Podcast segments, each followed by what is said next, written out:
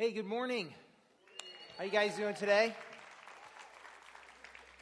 So, uh, you may not have noticed me around a couple weeks ago because uh, I was actually gone for two weekends. I went to England. Some of you guys know that, especially if you're Instagram followers. You may have seen some strategic pictures of me in certain spaces in uh, England and London. And uh, it just happened to work out perfectly. My wife has a cousin who married an English pilot, and they live just outside of London. And we had all this miles from our credit card, you know, that kind of thing. And so we traded in our miles, and we were able to afford to go on this trip. And we took Charlotte with us. And I mean, it was amazing. And I, I honestly would recommend it to anybody to go to London. Uh, you know, you see Big Ben, the London Eye, that huge Ferris wheel thing. I mean, it fits like 20 people per car, by the way. It's not like you're in these little, this little seat. I mean, it's amazing the views that you get. Uh, we went to the Tower Castle. We saw St. Uh, Paul's. We took that the, the, bus tour that everybody takes, and we actually went to Hillsong London also uh, on the weekend. That was awesome. Yeah, we had a great time. And uh, I, I, brought a picture back, a couple pictures just so you can see. Oh, they think they're right here. Uh, this guy right here is Graham. That's the pilot. And he loved Charlotte. Like, he fell in love with her, and he started calling her Charlie. So, you know, you ever see that Charlie bit me? You know, it's like that's all I could think of every time he's calling Charlie, you know, Charlie. And uh, he was so proud to carry because he was getting looks. He was walking like eight feet in front of us because he would get all the attention with Charlotte like strapped to the front of him. And uh, so we had a great time. Um, I also got a picture of Charlotte uh, waiting for uh, His Royal Highness. I think it's right here next. We were at a picnic. There she was all right, it's, it is just a shameless attempt to show off my daughter. It's true. but that was, we were having a picnic in England and uh, we dressed her up and we had a great time. Uh, but what I really want to tell you about is our return flight home. And uh, it was an interesting time because we went, uh, you go to Heathrow Airport. By the way, they have Krispy Kreme at Heathrow Airport. I don't know if you guys know this. Yeah. And Carol and I saw it and we were like, Burr! and uh, they have flavors they don't have here.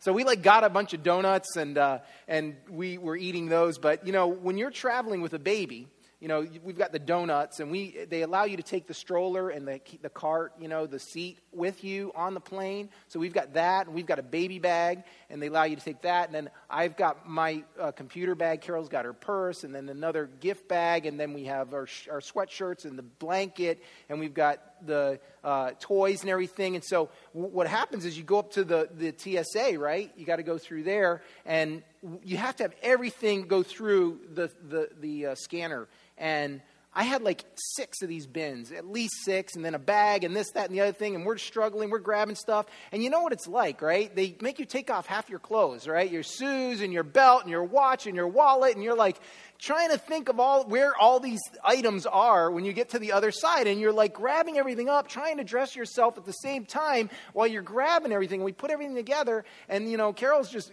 grabbing stuff and she's got stuff in her hands and i'm trying to get stuff and and she actually had this bracelet it was called a pandora bracelet. You know what they're you're familiar with that? She got it just recently but she only had one charm on it. This has a bunch of them she would have just one of those and you take them off you buy new charms. You ladies know exactly what i'm talking about. Half the husbands do too, I know. And so she gets this little bracelet she, she took off because they say take off your jewelry, right? And she hands it to Charlotte. And we're walking through the Heathrow Airport. Once you get past TSA, by the way, this is amazing. It's a glorious airport. You suddenly, right away, you enter the duty free shop, and it looks like a mall. Literally, I brought a picture of it. Uh, again, these are all this. My last picture though for today. Look at, see these people on the left? Their bags, those are their carry on bags and you wind through. It's like being in Macy's. And, you know, people are trying to sell you stuff all through it, and you're walking, walking. It's like literally going through a complete mall. That's how long it is. And we get to the other side, and it kind of breaks out into this food court. And then all of a sudden, Carol screams to me, and she's like, "Oh no!" I've lost the bracelet. Well, actually, a bead on the bracelet. She had the bracelet, and the little bead fell off because I guess Charlotte was playing with it. And, I'm, and she's like, We have to go back. And I'm looking, you know, like that, and I'm like, are you kidding me? I'm like, baby, I'm thinking in my mind, just let it go.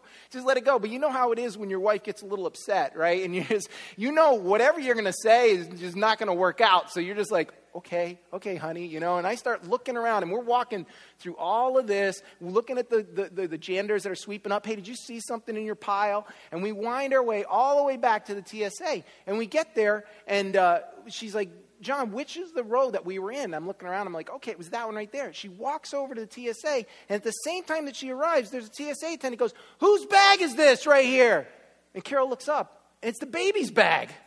And we're like, Can you imagine? Being on an eight and a half hour flight and forgetting the baby's bag, right? Like no diapers, no toys, no like binky. We call it the binky, the pacifier. You know, none of that. Like, how are we going to survive that? And uh, you know, Carol's like starts praising God. She goes, you know, God, God made me lose the bead so that we wouldn't forget the bag. and I'm like, okay, all right, okay, baby, good. and we got the bag.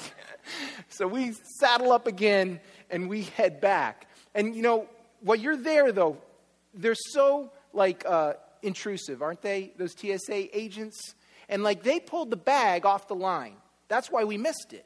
And I'm like, they, if they pulled the bag, they should have told me something. Like, how did I know? And, they, and, the, and think of how long it just sat there before they even got to the bag.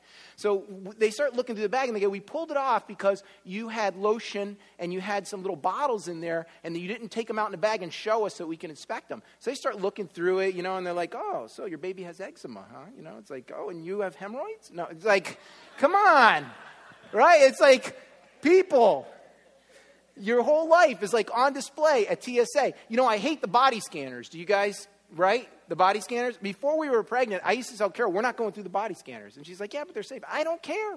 I don't want any misfiring thing happening and we have something go wrong with our baby because we're trying to have a baby. So we would avoid them. I still don't like them. What we do is we look at the line and we try to find the one because they don't all have that scanner, you know. And if you pick the right one, you don't have to go through that scanner. I mean, it's kind of embarrassing. You're up like this, right? And it, what? Your clothes are transparent, right? Somebody's looking at all that. I don't want my stuff on display. I didn't even want to put a, a picture up here today because I didn't want you guys to be embarrassed. I didn't even think it would be appropriate. And it's like, we don't like to be exposed, do we? We don't like to be transparent. And that's what we're going to talk about today a life of transparency. You know, a transparent person is usually characterized by somebody who is open and honest with no deceit. And though transparency in that way sounds like a good thing, the truth is we all tend to move away from it. We tend to avoid it because we all have uh, some secrets in life or we have some shortcomings and things that we don't other, want other people to know about because we're all imperfect beings, right? And we learned long ago that total transparency had its consequences, right? Everyone here, you, you were a kid. Everyone here, I think, 100% of us, right? We were a kid at one point in our life, and you could be a kid right now sitting in here. And you've, I'm going to bet that 100% of us have experienced this conversation. One of your parents approached you and asked, and they always say it in this weird tone, right? Do you have something you want to tell me? Right? You heard it, right? That we've heard it and we're like uh, you're thinking. You're, you're just trying to think what's going on. And i'm sure they're doing it because they want to give you the opportunity to be honest right? Like you have something to tell me? You know if you tell me now they're probably thinking i'll let you off the hook right? And they're giving us the opportunity to do the right thing. But we all know it was a trap don't we? Right? It's a trap. You're not going to say anything. And anytime my parents asked me that question there was a list of things going through my head you know? And i just this was my response all the time. Um, I don't think so. you know, it's like, I don't think so because one, there was a list of things in my head that I, that I could be in trouble for. And two, I didn't want to give away wrong information. Because all I'm going to do is give them more information, you know, more ammunition. Think about it, right? If I told them this, but it was really that, now there's two things I'm going to be in trouble for. So I just chose to keep my mouth shut. And so most of us have learned early on that exposure and transparency usually lead to something bad, like consequences for something that we've done, perhaps, or embarrassment because maybe the teacher asked a question in a class and you thought you knew the answer and you raised your hand and then you answered, but you looked really stupid and everybody started making fun of you and maybe you got really humiliated. So you're like, man, I don't think I want to be that transparent anymore. Or maybe we feel like transparency is going to lead to judgment. I mean, how many times in your head have you thought this? I wonder what they would think of me if they knew I was thinking that, right? About that person right? Because we don't want to say it, but people like, we're worried they're going to judge us for what we're going to do, or maybe it was disappointment, you know, because vulnerability requires a lot of trust. And so maybe we, we kind of got it all together and we said, I'm going to step out and I'm going to say some things to somebody, uh, be honest about our feelings, and then they didn't respond the way you were hoping they were going to respond. And man, you just felt crushed, and you're like, man, I don't know if I'm going to do that again. And we've all had experience where transparency didn't work out for us because maybe it revealed too much, or maybe it left us feeling naked and exposed. And I think through life uh, has given us reasons to believe that transparency is something to avoid. But Jesus, the perfect man, the man who had come to show us who the Father was, well, he was transparent. In, in the Gospel of John, the writer in the first book, the very first chapter, he starts talking about Jesus and he says that he was filled with grace and truth.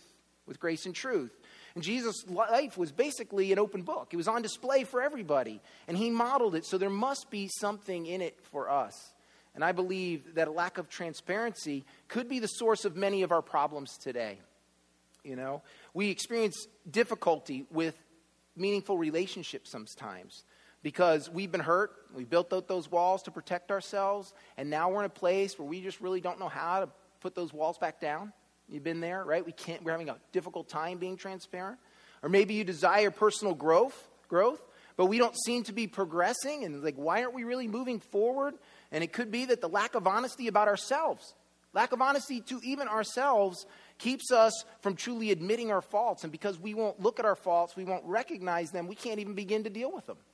And so we're kind of like wondering, why am I not changing? But we're like kind of carrying some stuff because we're refusing to be transparent. We're in this series called Songs of the Kingdom, and it's about the book of Psalms. And if you want to get ahead, I'm, we're going we're to read 139, Psalm 139. And um, the Psalms were just ancient songs. The writers like just wrote about things that were going on in their lives. They, they sang about the daily things that happened. I mean, they were gritty, these psalms. They were realistic. So the, the, the psalmists, the writers, I mean, they, they talked about anything that was in their heart, whether it was good or whether it was bad. And uh, they were just basically a statement about their lives. And songs that we sing today, right? The songs we hear on the radio are often basically statements about our own lives. And, and in this series, we've been asking ourselves the question what do we want the song of our life to be? What do we want the song of our life? What do we want it to characterize in us? And if we could boil down to just a few essentials, what would we include? And I, I, believe that transparency is one of those essentials that we need to have in our lives because through transparency, we will be able to experience true freedom. I mean, think about it no more false fronts, no more lies that we have to remember, no more double lives. And we would experience true and significant change in our lives if we could grasp hold of transparency. So we're going to be reading from Psalm 139. It was written by King David. And for the most part, he's speaking about God's attributes. And they're simplistic in their revelation about God. So I'm going to say a few things in the beginning, and you guys are going to go, yeah, yeah, we probably know that. We know that. But that's okay. Bear with me. And these characteristics are essential for the quest that we have when it comes to transparency. But then at the end, we're going to find something that David says, a statement that he says that I think is key for all of us when it comes to transparency in our lives. So we're going to start right now. We're going to read in verse 1. Here we go. O Lord, you have searched me and know me. You know my sitting down and my rising up. You understand my thought afar off. You comprehend my path and my lying down and are acquainted with all my ways. There is not a word on my tongue, but behold, O Lord, you know it altogether. You have hedged me behind and before, and laid your hand on me. Such knowledge is too wonderful for me. It is high, I cannot attain it. In your outline, you can pull it out right now if you haven't already. Take out your pen. The first fill in right there after reading this is that God hears my thoughts. God hears my thoughts. I mean, have you ever been in one of those situations where you were just like, like talking, you're in the middle of a conversation and you're kind of have something else, like another like thought about that conversation in your head and you're thinking it but you don't think it's appropriate and then all of a sudden you're wondering if you had just said it right have you this is what fear that i have or i'm going to confess to you guys this wasn't part of my message but sometimes i fear that if i've walked off that i've accidentally swore when i was on stage like you know it's like did i say a swear when i was on stage did I say something inappropriate while I was there? And there's these times where we think something in our head and we're thinking, did I actually, did I say that? Right? Did that come out of my mouth or did I just think it? Right? And we're afraid to ask the person that we're in conversation with. Like, I wouldn't say, hey guys, did I just swear up here? Right? We're, we're afraid because now you know what I'm really thinking. So I can't do that. But it doesn't matter when it comes to God because either way, He already knows. That's what He's telling us here. The verse speaks of God's omniscience. That means a fancy word for all knowing. He knows everything. And David writes that even before he even thought the thought leaves his tongue, God already knows it. And uh, God knows what he's going to say even before he says it. In the verse there, it says that you understand my thoughts afar off. And it doesn't imply that God is somewhere billions of year, billions of light years across the universe and we're way over here. And so from this big distance, God knows our thoughts. No, what it's really implying there is when he says, I know your thoughts from afar off, is I know them before you even begin to think them. I know him as you're thinking him. You know, he says, "You know what's on my tongue, and if it doesn't come out of my mouth, he still knows what you're thinking." And I, and David was probably writing because he's he's a writer of this song. He's writing this song right here, the psalm, and he's probably thinking back to a time when this prophet Samuel came to his house to visit his father's house, the house of Jesse. You see, God had rejected this king Saul, and he said, I'm going to anoint a new one. I'm sending you, Samuel, to go anoint a new king. And he goes to the house of Jesse, and there in Jesse's house, Jesse gets all his sons together, and he, he sends the first one. His name is Eliab, and he's this tall, good looking guy. And, and Samuel thinks, it's written in the, the story, he thinks, this is the one. This is the one. And then God says, No, this is not the one. Don't be deceived by his appearance, because God doesn't see as man sees. God looks at the inner part, man looks at the outer part. So he tells him this, and, and then he says, So he, then the rest of the sons come through, the seven sons go through, and they all look awesome, but no, none of them are right. And so Samuel turns and he says, You know, hey, uh, Jesse, is this it? Is all you got? Because God says no. And he goes, Well, there's this one other one, you know, the young one, the little runt, the, the guy we don't like talk to as much, that cleans up after all his brothers. He's out in the field taking care of the sheep. He's like, Well, call him in here. And he calls him in, and immediately when he sees him, God's like, This is the guy. Because God was looking in his heart. And David experienced that. David, you know, heard the story, comes back, and none of my brothers, all these guys, none of them, but you picked me because you look inside my heart. You know everything. You know my thoughts. You know my actions. So David wouldn't have forgotten that. So he writes about it. But he also goes on in the psalm, and we're going to pick it up in 7. It says, Where can I go from your spirit?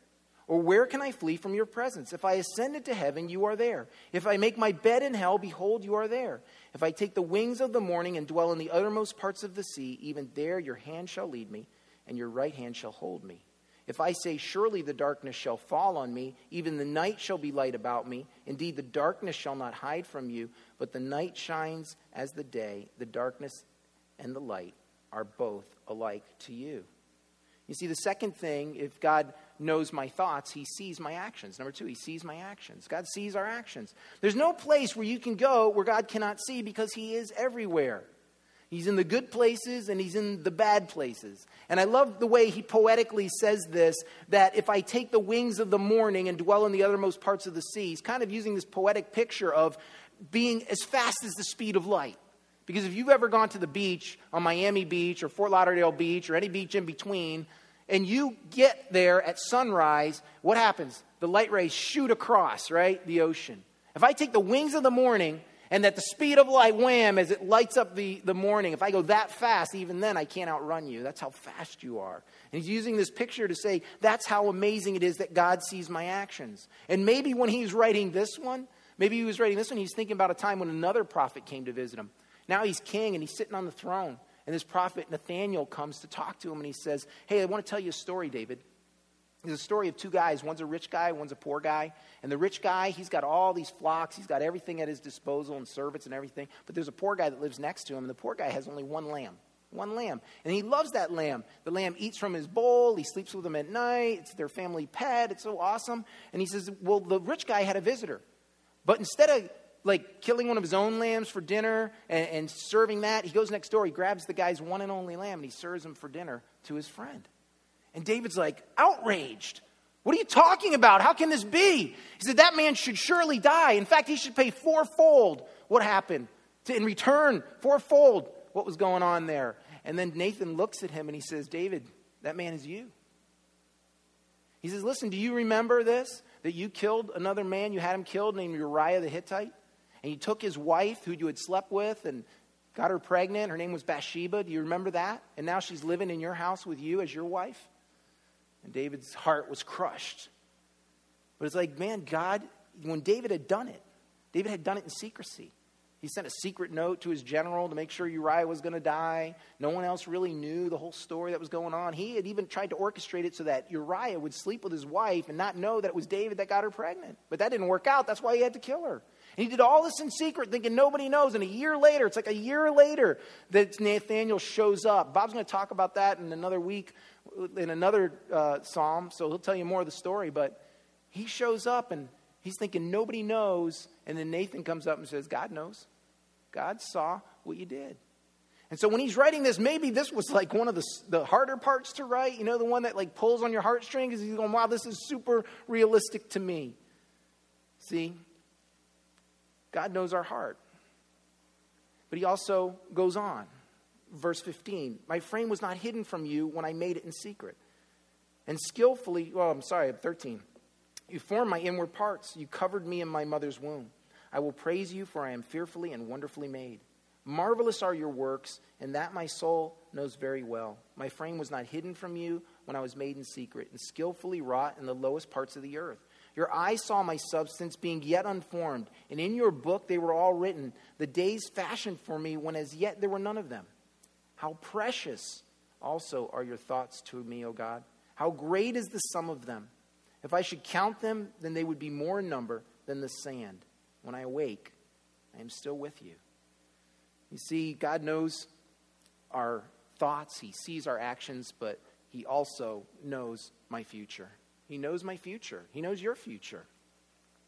Listen, David notes that God knows his beginning and his end, his birth and on into his future. He says, Listen, my days are written in a book. You know my days, even before there are none of them, you know the whole thing. And I think this is something that David is very aware of that God knows the future. Back it up for a second. David gets anointed as king. But Saul remains king for many years. In fact, Saul finds out about it because Samuel had to actually come in secret to anoint David because he feared Saul. And Saul wants David dead and he chases him. And a lot of these Psalms are about the persecution and the running from the king that's trying to kill him. And it's not until 22 years later, from the time that he was anointed, does he actually become king. Now, if I was David during all that time, I might be thinking, is this really going to happen? I mean, think about 22 years. Think about what that means. Think back 22 years of your life. Where were you? That was so long ago. And David endured that whole time, and he saw a stark reality, a stark example that God knows the future. I've anointed you king. I know you're going to be king. You're going to be king. So you may be saying to yourself, I already know these things about God. I know He knows my thoughts. I know He sees my actions. I know He knows the future. I mean, almost everybody's concept about God involves those things, right? We believe those things about God, and we, and we find them written throughout the Bible. And may, maybe today you just saw that where they're at, and there's more, many more places. But David has a reason for reminding us about these characteristics, these attributes of God. And so the moment we think we can hide, right? Then we will remember that God always knows it. Like, I'm going to kind of remind you right now, as we get into this idea of trans, uh, transparency, that no matter where you are, no matter what you're doing, no matter what's going on, it's kind of spooky, right? That's the title of the message. Somebody's watching you. You know, we to know that God knows everything. But David's kind of reminding us of that. Why? Because then we might as well be transparent, right? Before God, if He knows it anyway, why can't we be? But also, there's something else that we might easily miss is that God knows ourselves better than we do. You know, my wife, she had the baby, and if you're if you've been a pregnant lady in here, you've probably experienced the same thing. It's a phenomenon that happens that they start their hair starts falling out after they have the baby. And like she's like like in the morning, she gets a little thing of it and wraps it up into like a little ball, you know. And I'm like, oh baby, it doesn't look like she's losing her hair, but she's seeing it fall out. Well, when we were in England, we, we have two sinks at our house, but when we were in England, we have one sink, and we were sharing that. And she comes to me like about halfway through, and she goes, Man, you're shed a lot. I'm like, Yeah, I guess. Hair falls out, right? Hair falls out of our heads every day, every one of us, no matter who we are. And, you know, I think for some of us, that's a little bit more challenging depending on where we are follically. Like, we're going to either be aware of that more or less. But Jesus said this Are not two sparrows sold for a penny? Yet not one of them will fall to the ground outside your Father's care. And even the very hairs on your head are all numbered. Don't be afraid, you are worth more than many sparrows. Even every hair on your head is counted. God's aware, just as the sparrow when it falls to the ground, because he knows how many are, are, flying around, he says, I know even the ones that fall off. And I know the ones that fall off, and I still keep count of the ones that are still on your head, right? God says, I know that more than you. And even those that maybe don't have a lot of hair, do you really know how much is left? Could you count them? But God does. God knows them. That's how much He knows us. He knows us better than we know ourselves. And in light of this, in light of the fact that God knows us better than ourselves, David comes up with a very profound and extremely important statement here. One that I think is the key to transparency. You know, David's looking at all this and he's saying, God knows me. He knows where I am. He knows me better than myself. He knows my future. He knows everything about me. So why don't I go to him? Let's go to verse 23. He says, Search me, O God, and know my heart. Try me and know my anxieties, and see if there are any wicked way in me, and lead me in the way everlasting. now, God, if you know everything anyway, and you know better than me, search me and show me. Search me and show me. Show me what I don't even know about myself. And now, why would we want to do that? Why would we want that? Because this is the way that God is going to give us opportunity. You see, I've listed three other things that are in your outline uh, that a transparent heart does for you and me. And uh, these, three, these three things are going to help us get to the place that we desire.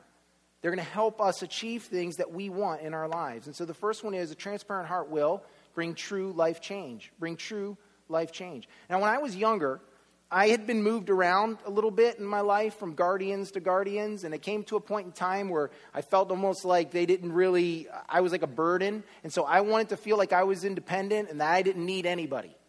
So that happened to me when I was young. So as I was growing up through my life in my high school and college years, I didn't want to admit to anybody that I didn't have an answer. Because if I had, didn't have an answer, then it showed that I was weak or it showed that I needed somebody, and I didn't want that to happen, so I always came up with an answer. And I remember after college sometimes we were living in Boston and I was over to a friend's house and there was a group of people. It was kind of like a party. And it was just when the new grills came out, you know, the grills that had, uh, n- they were not charcoal anymore, but they had those lava rocks. Now we have the little baffles and everything. They had the lava rocks. And I had seen my uncle use them all the time. And uh, so they fired it up and they had, we had shrimp, like skewers and all this other stuff and chicken. And they're like, well, how do you use that thing? And I'm like, because they asked me, I had to have an answer. So I'm like, well, you let the lava rocks get all hot, and then you turn it off and you put the stuff on there. So they go ahead and do that. They get them all hot. Yeah, that should be good. And they put them on there, and then we're walk, you know, we're back in. Everybody's hanging out, talking, and then they're like, "These aren't cooking." And they're like, "You ever see like raw shrimp and raw chicken? like just barely that, like pulling them off? Are we ready to eat these?" I'm like, "No way." And I was like, in that moment, I was exposed for who I was. That I really didn't know an answer, but I was making up answers as I went. And there was like, we don't have dinner, and this is disgusting. And they were very gracious to me by not like saying, you're an idiot. And I was like, thank you. Because I told them how to use a grill that I didn't know how to use.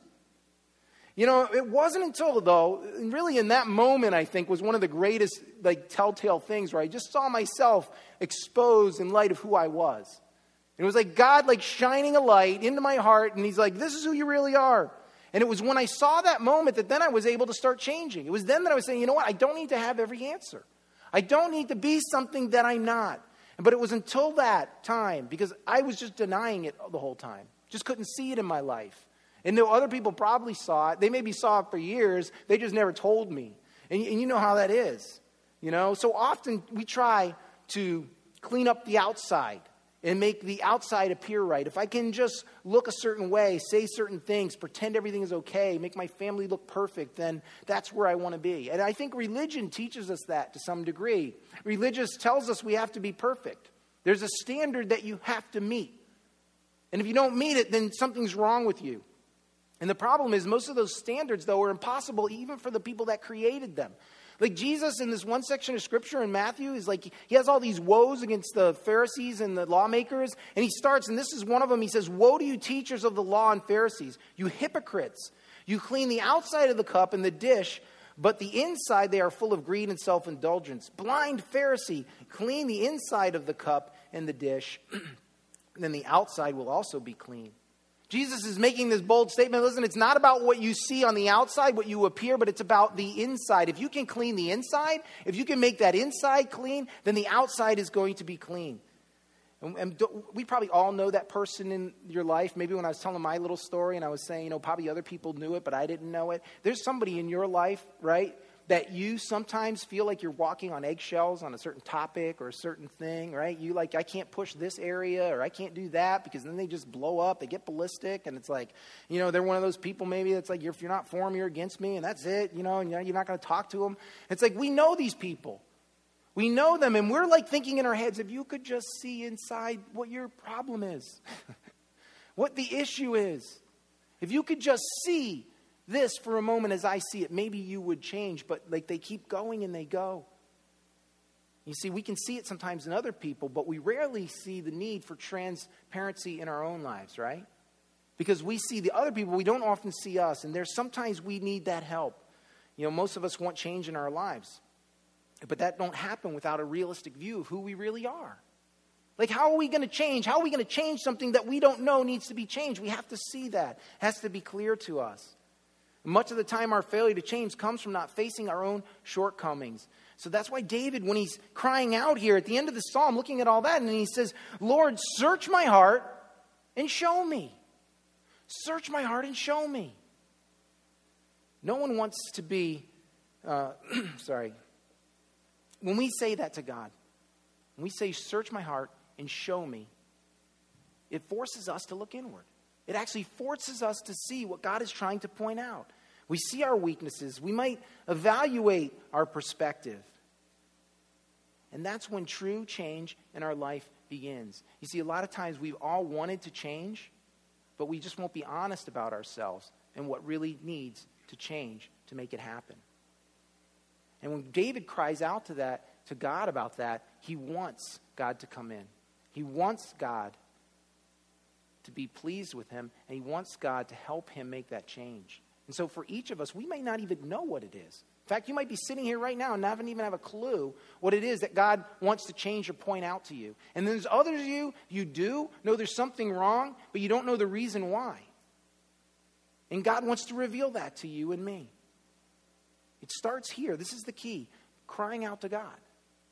The second thing that a transparent heart will do for us is uh, it will influence others. The opposite of transparency is hypocrisy, right? The definition of hypocrisy is the practice of professing beliefs, feelings, or virtues that one does not hold or possess. Falseness.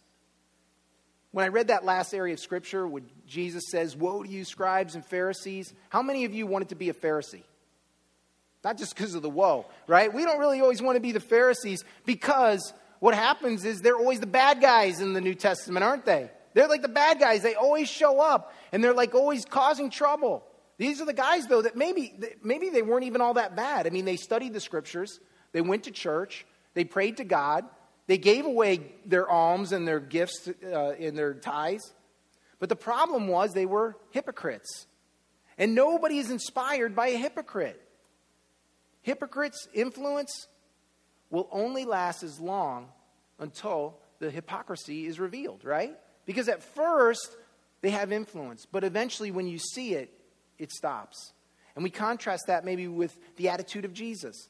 The passage from Scripture is from the, this passage that we're going to read is from the very mouths of the Pharisees. Listen to this. Teacher, they said, We know you are honest. You are impartial and don't play favorites. You teach the way of God faithfully. Now tell us, is it right to pay taxes to Caesar or not. Those people that were against Jesus actually had respect for him. Jesus actually had an influence on these guys. They're looking on, we're like, we know you're honest. We know you tell the truth. And so we're going to use it to try to trap you.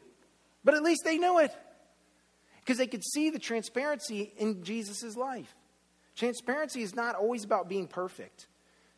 You know, I don't know how many times it's happened to me at work and not this work at the church, or probably it's happened at the work at the church, but you, ever, you guys probably been there, you're at work, and something's frustrating you, or somebody's doing something wrong. There was this one place I was working, and we both had workstations, and uh, I, I would leave, and they would still keep working, and then they would start working on my workstation. But like the stuff I was working on needed to remain clean.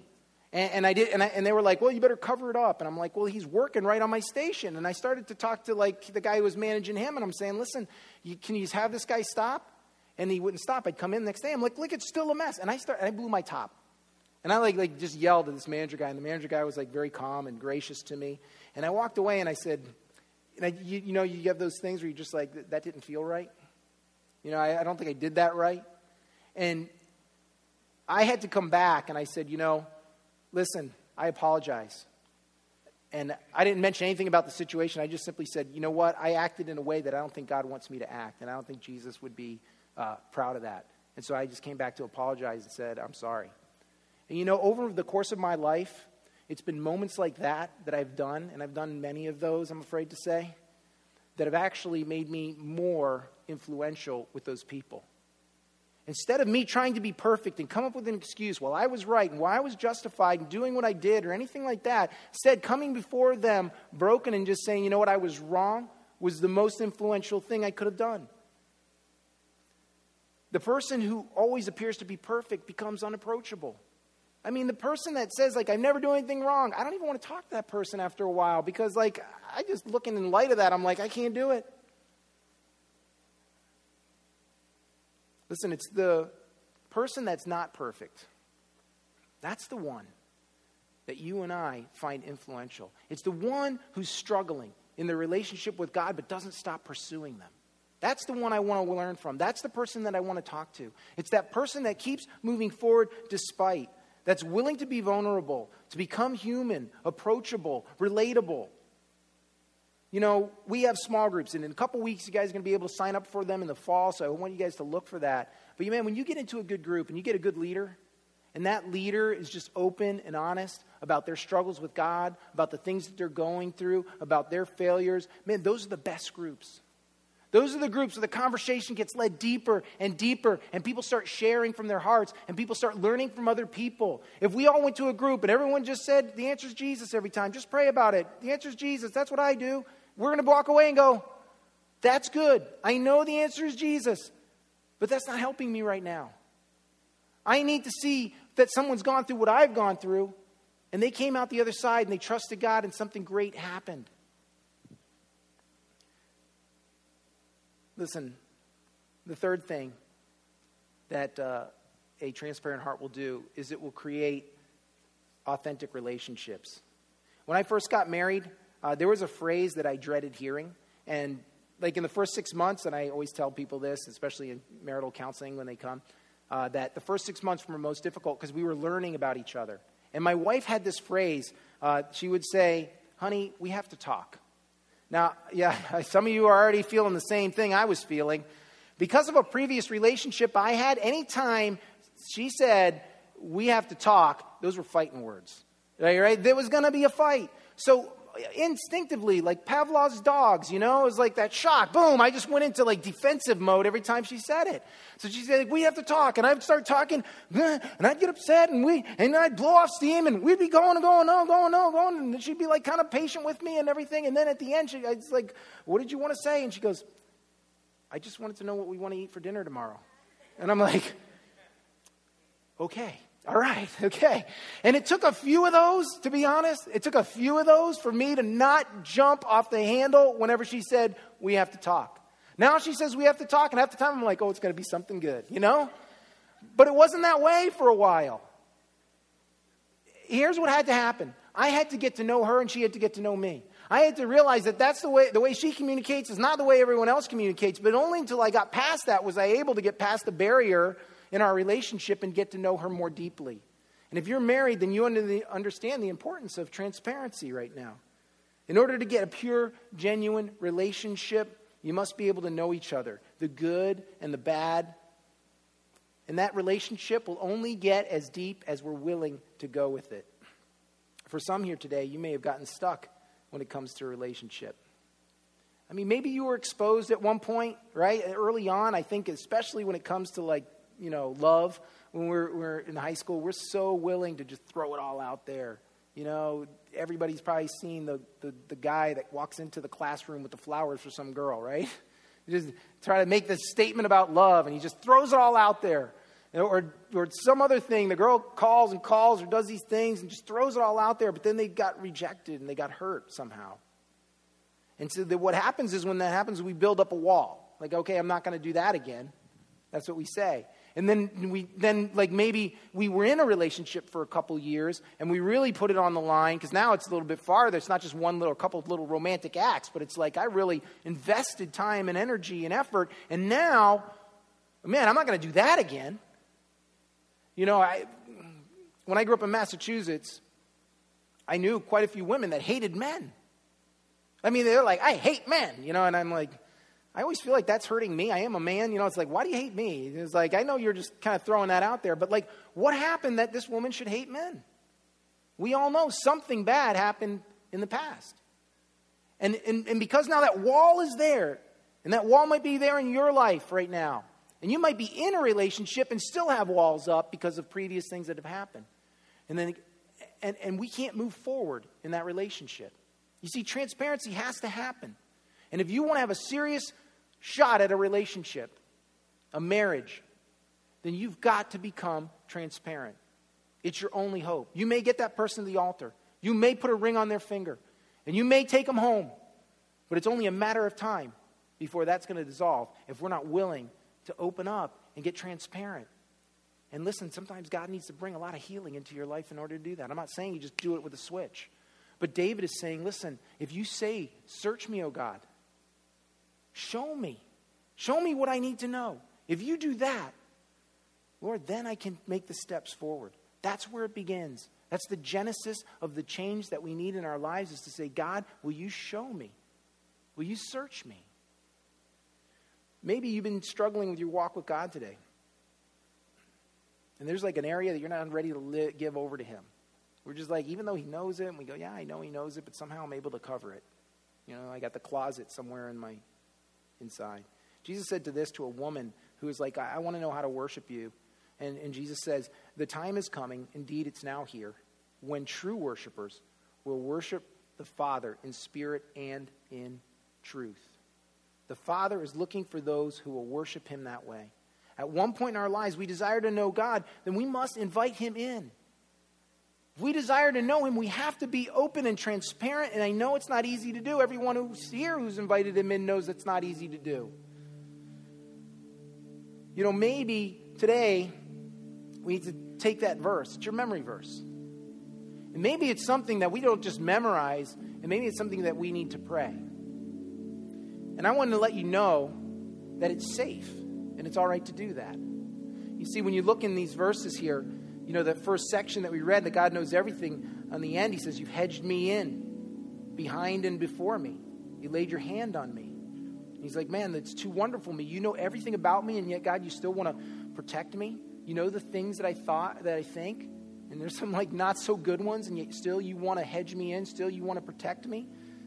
I mean, I read this psalm. It's one of my favorite psalms, and, and I don't know why. Every time I read it, I feel good about it. It makes me feel good. It gives me hope.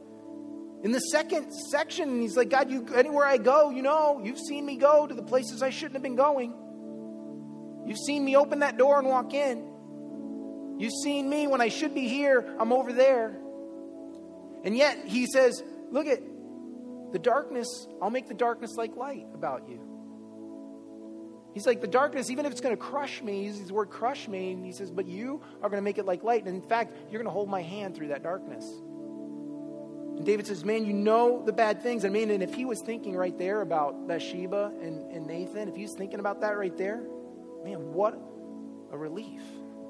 What a joy to know that God, you know, even though I blew it as probably as bad as anybody can blow it on this planet, I mean, it's like there's a couple sins, and these are like the top ones. And if you can be there for me, even though you know, and then he goes on, he says, In my future, I'm just going to read it again because it's one of my favorite verses. How precious also are your thoughts to me, O God. How great is the sum of them. If I should count them, then they would be more in number than the sand. And when I awake, I am still with you. Someone estimated that there are 10 to the 25th power. I don't even know how many, 25 zeros after 10, right? That many grains of sand, that's an estimate in the world. Well, you know, if God, at that rate, if He thought of you a billion times every minute, he would be thinking about you for several thousand years. I mean, how many thoughts is God thinking that are good toward you and I? What he wants for your future and for my future. I'm going to tell you another story about David and this guy Nathan. this point in his life, and David's like, he's living in his house, and it's like, oh, I have this house of cedar, and I love this house, and it's doing great. And I'm just thinking that God, your your tabernacle, your your um, you know, your your your ark of testimony is is in a tent somewhere, and I want to build you a house. So he goes, Nathan, come in here. I want to know if God will do this. And Nathan hears it, and he says, Do all that's in your heart to do. Go and do it.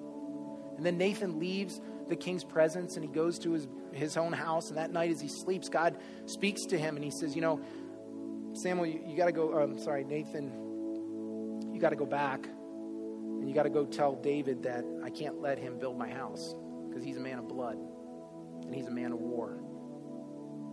And so bring him that news, but I also want you to tell him instead of him building me a house, I'm going to build him a house. I'm going to build him a legacy that never ends. And like, in that moment, when David heard that news, he could have been thinking, you know, God, you're, you're so right. You see all my flaws, you see everything. And yet, God wanted to give him this amazing legacy. He wants to build him a house, and God wants to do the same thing for you today. but it's going to start with us getting real with God. And I don't know, maybe everyone here is real with God. And you know what? Maybe no one's here is real with God. Or maybe there's just a few of you. I don't know. But I know that this message is true. That we have to become real with God. What I'm going to invite you guys, the band's going to come out right now. I'm going to invite you guys to come down here. What we're going to do is pray that, that prayer that David prayed to search me, oh God. And maybe you need that in your life right now because you got a messed up relationship or you've got things going wrong you want change in your life and it's nothing's changing and you've been doing the same thing year after year and you're just like, God, what am I doing? Then let's get real with God for a moment. If that's you, I want you to invite you right down, down right now. Just get up. These guys are going to play in a minute while I, come on down to the front of the stage. And we're just going to pray this prayer to God. Help me. Help me become real. If that's you today, come on down. The guys are going to start playing right now.